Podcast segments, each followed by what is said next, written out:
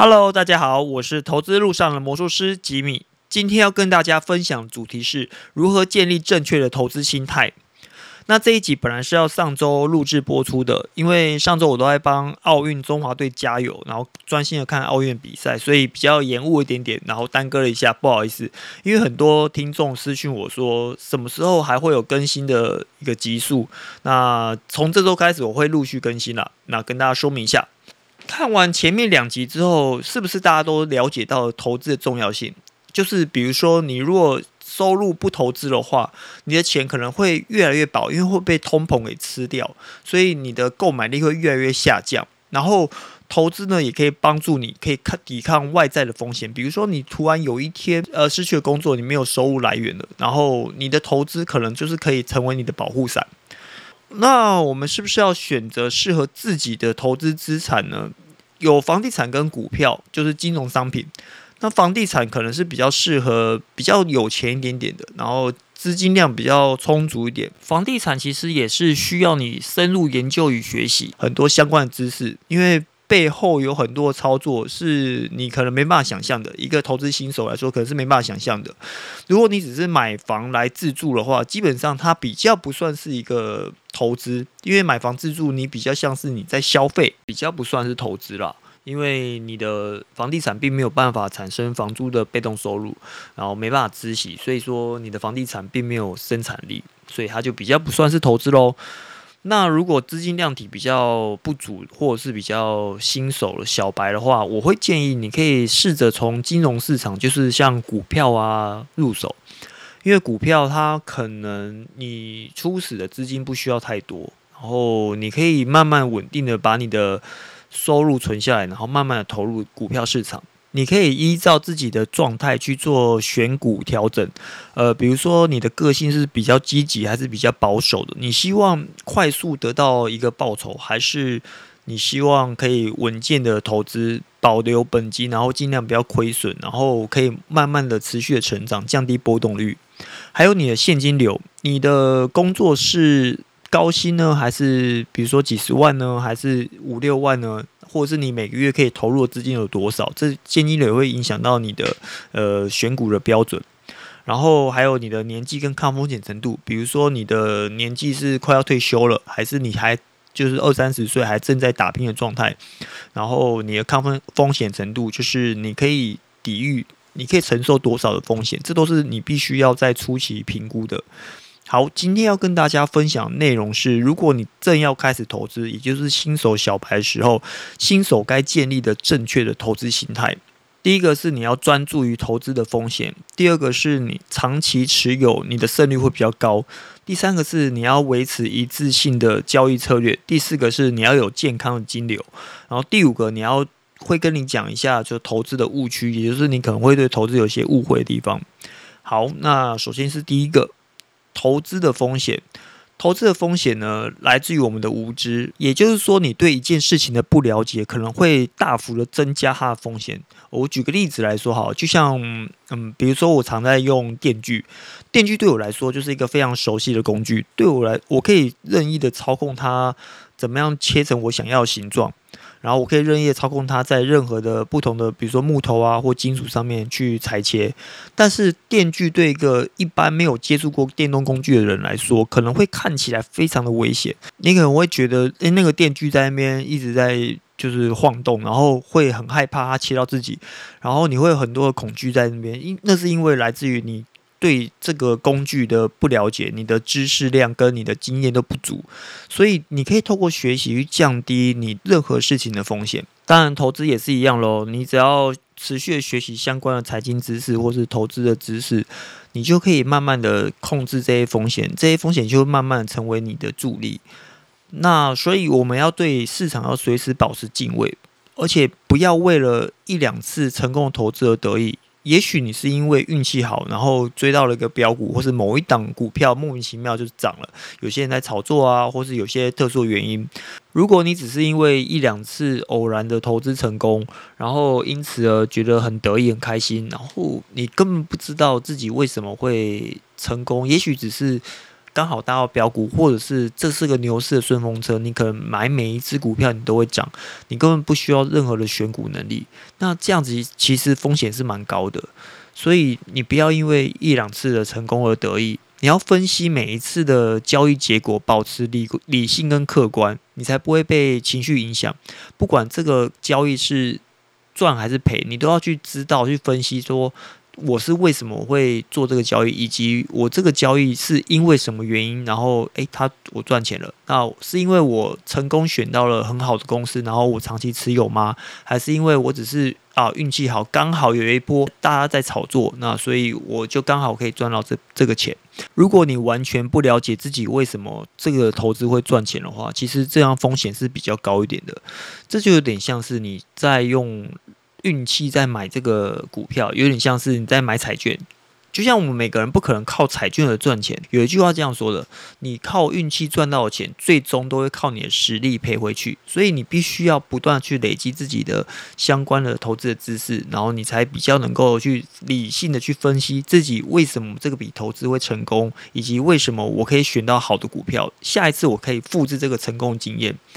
这样才是一个比较好的、比较健全的一个模式。而且你学习投资知识，就算你不投资，其实也可以保护你不会被骗。比如说，你可能会常听到很多朋友会跟你讲一些比较高报酬的投资机会，往往可能都是一些比较高风险的投资，有可能拿不回钱，有可能呃你没有办法得到你理想中的获利。而且你不要以为是只有高报酬就有风险哦，那低报酬其实也是可能不好的投资，比如说像储蓄险或是美金保单。这类型商品它比较安全，但是因为利率实在太低，可能只有两趴到三趴，就刚好是通膨的趴数，你不可以把它视为投资，你只能把它当做你在存钱，你这你这是个储蓄的概念。如果你有基础的投资的架构的话，其实你不需要把钱一直闲置在这类型的商品上面，因为你的钱不需要一直储蓄嘛，然后你可以让你的资产不断的滚动，不断变大跟成长嘛。然后我们不要去追求暴涨的热门股票，比如说很多人都喜欢透过消息，然后透过看新闻去选择股票，去赌那个股市的涨跌。那其实这是很危险的，因为去赌股票的涨跌，其实是一个就像是买球员卡好了。你可能小时候我们都会买很多球员卡，然后收集很多自己喜欢的球星，然后收集很久之后，可能会有一两张它会。价值会翻倍再翻倍，它可能是个限量的球员卡，但是可能剩下九十九趴，可能都是赔钱或是没有人要的。最后你放了二三十年之后，它就是变成一堆垃圾。那可能很多人投资都是这样子，可能偶尔搭上了顺风车，然后有一两档买到了会赚的股票，然后其他的七八成可能都是赔钱的。那这样长期来看，对自己的资产是没有办法达到正面的一个效益，这样也不是正确的投资方式。还有一个方法也可以有效降低投资的风险，就是你可以从知识圈挑选好公司。那什么是知识圈呢？知识圈可能就是你的兴趣啊、喜好、你的专业知识、你的工作背景，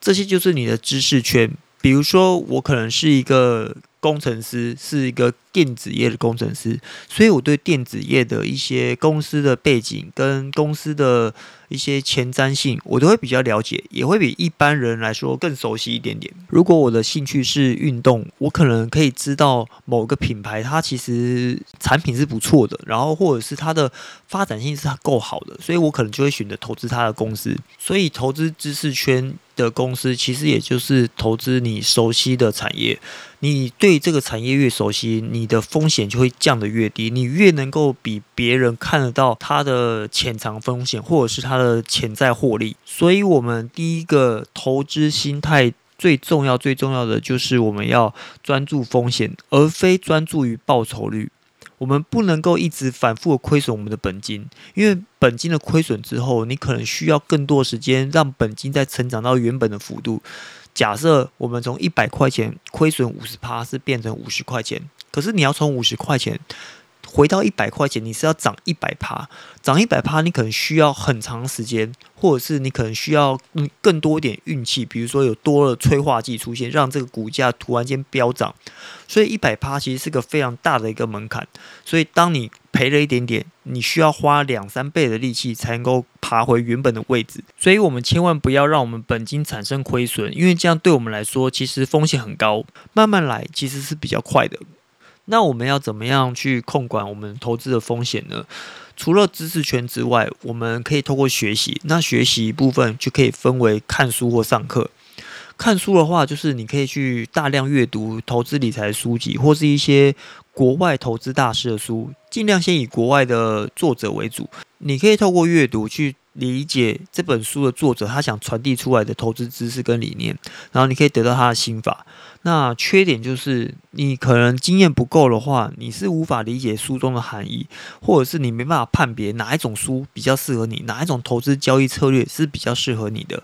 然后你需要花比较长时间去摸索跟测试。或者是你必须要靠自己去统整成一个系统，因为每一本书它可能都在讲投资理财的某一个方面。比如说这本书是在讲护城河，它就在教教你怎么样去判断这家公司的护城河。那它可能就不会去讲到量化分析，也就是财报面的一些资讯知识。那你就必须要去找到这个这类型的书去补充这方面的知识。所以你必须要花时间去摸索测试，并且把它统整起来。那另外一种是比较简单，也是比较推荐初学者，你们可以快速上手的一个方式，就是你去上课。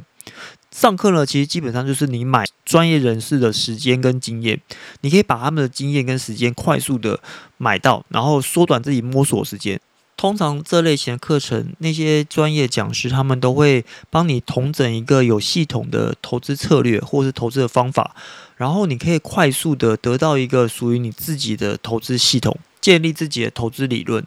当然上课也有可能你会遇到不适合你的老师。我会建议大家，你可以去询问你身边朋友有上过类似的课程，然后他们还蛮推荐的，或者是你可以上网去找一些免费的分享会，他们都会有一些线上的课程，然后可以免费的让你试听。嗯，当你了解到这个团队或者这个老师他教内容跟呃想法是不是适合你的时候，你就可以选择你到底要不要去上。那我觉得上课来说，CP 值还蛮高的，因为你可以快速的拥有很多知识跟理论，然后你有基础的概念之后，你再去看书，这样你就会事半功倍。对初学者来说，其实这也是一个比较好的方式。像我自己就蛮常在网络上面去购买一些学习课程，然后去学习一些相关知识。我也蛮常去买一些投资理财的相关书籍，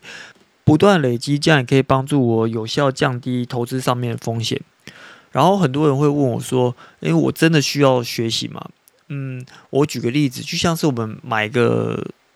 手机或是买个电脑，我们都会货比三家，甚至是上网去查评价，去找相关的一些推荐文。就像你出国旅游，你也会去寻找哪一家饭店对你来说你比较喜欢，它的价位你比较能够接受，它的 view 比较好，然后或者是那些景点是你想去的。你都会去做功课，去针对于你想去的、你想买的、你想玩的，你都会去做功课、去研究、去搜寻。但是很多人在投资领域上面是完全凭感觉的，完全不去做功课、去学习的。比如说，别人跟你说：“哇，现在的某档股票非常棒，你赶快买。”你就直接买下去了，这样风险不是很高吗？很多人买股票都是凭感觉去买，感觉这家公司会赚钱，感觉这家公司会涨，感觉它有未来。很多时候凭感觉买的股票，通通常都会落赛，通常都不如你的预期啦，最后都是认赔出场。所以你要透过学习，不要再凭感觉去买股票了，好吗？这样对你来说会比较好一点点。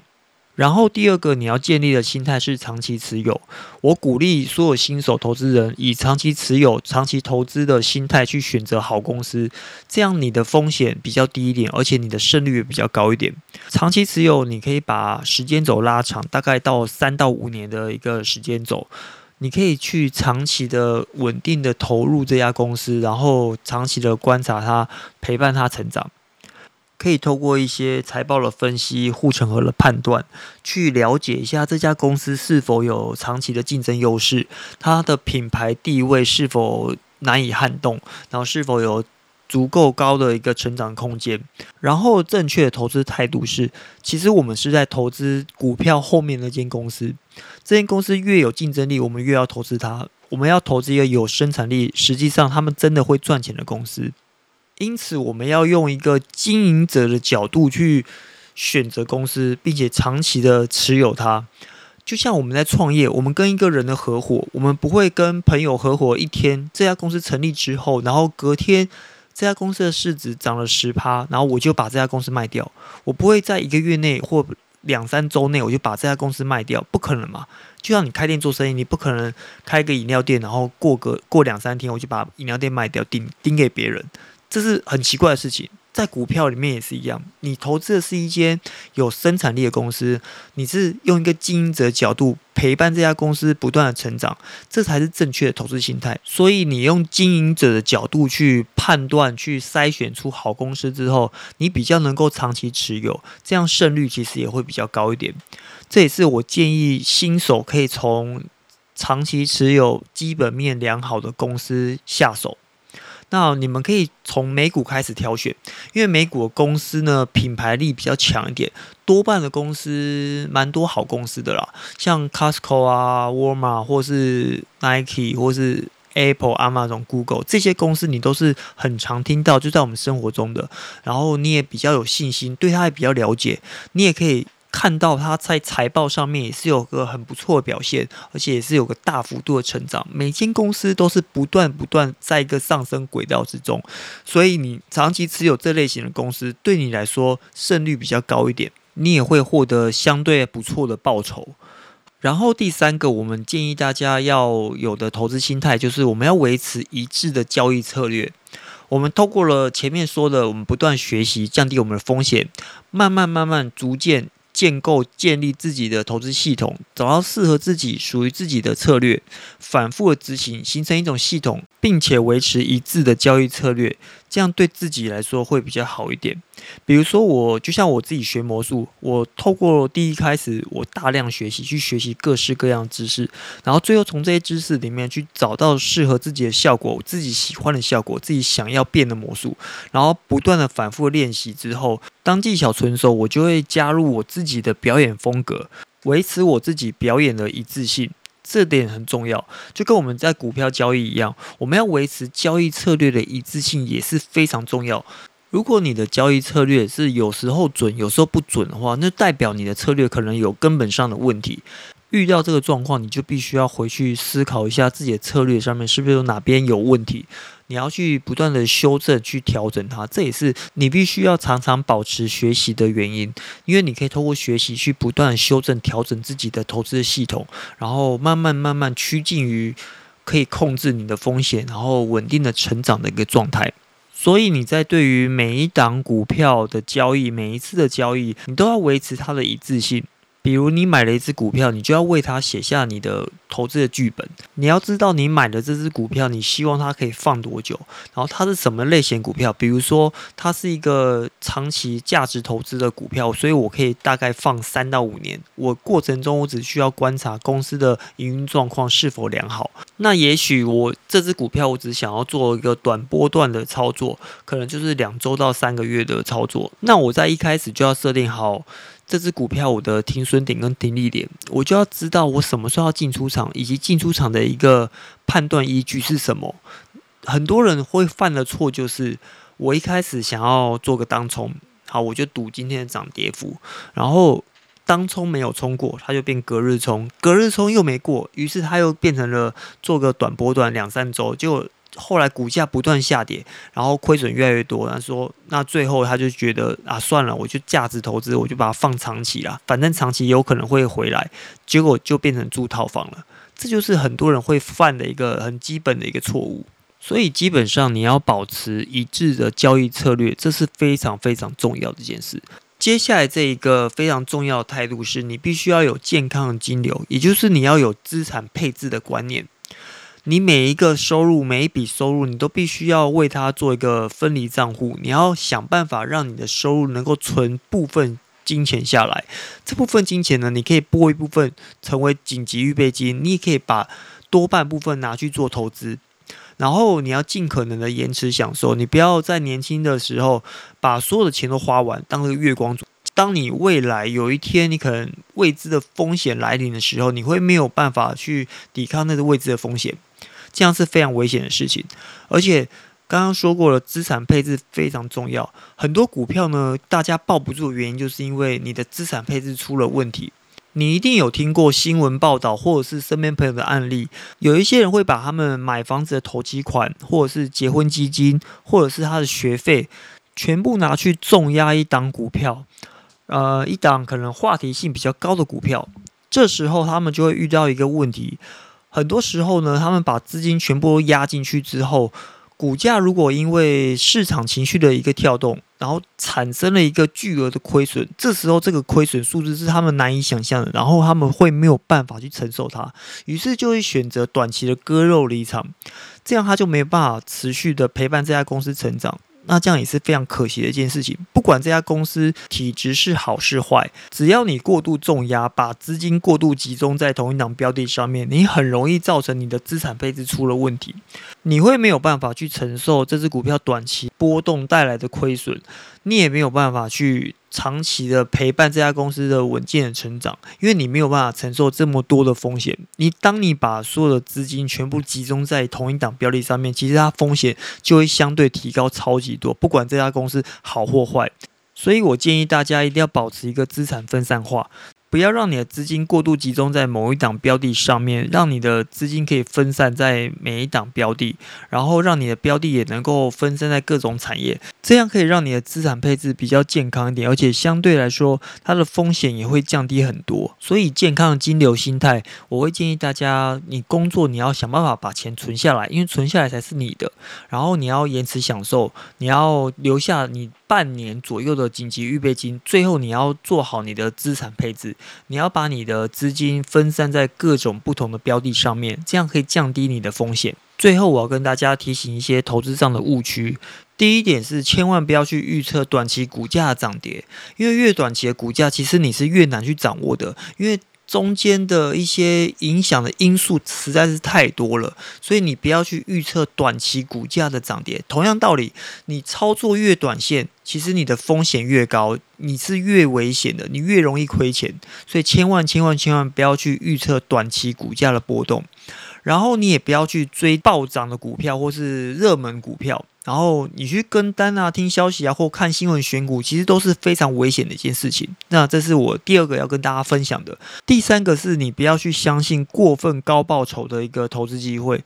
记住哦，高报酬的投资呢，基本上跟赌博没两样。高报酬背后其实是有高风险的，相信大家都听过。高风险高报酬这句话，其实呢，这句话完整是高风险低概率高报酬。在你高风险的同时呢，其实它是低概率才能有高报酬的。当你听到低概率，是不是觉得哎，好像风险突然变高很多？天下没有白吃的午餐，只有白吃的人。所以基本上你千万千万不要去相信这件事情，因为你要想嘛，羊毛出在羊身上，他拿什么钱去？付给你这么高报酬，如果真的那么好康，那他干嘛不自己去贷款，自己去做就好了？干嘛跟你讲，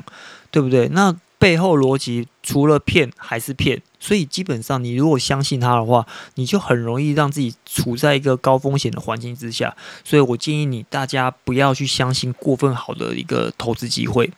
然后我今天的节目就差不多到这边为止，让我们来回顾一下今天的重点。今天分享几个在。你要做投资之前非常重要的一个心态培养，第一个就是你要专注于你投资的风险。第二个就是你要长期持有，让你的胜率提高。第三个就是你要维持你每一次交易的一致性，你要让你的交易策略呢要保持一致性。第四个就是你要有健康金流以及资产配置的概念。第五个就是你要记住我刚刚讲的几个投资的误区，千万千万不要因为贪心而进入了这个误区而被骗。好，以上就是今天的分享内容，是不是你们都学会了呢？如果还想要了解关于投资的更多问题，都可以在。Apple Podcast Q&A 提问，我会尽量帮助你一起学习，创造更多的财富。今天的节目就到这边为止。我是魔术师吉米，是你投资路上的好朋友。希望你会喜欢我的节目。如果对你有帮助的话，可以帮我分享给需要的朋友吗？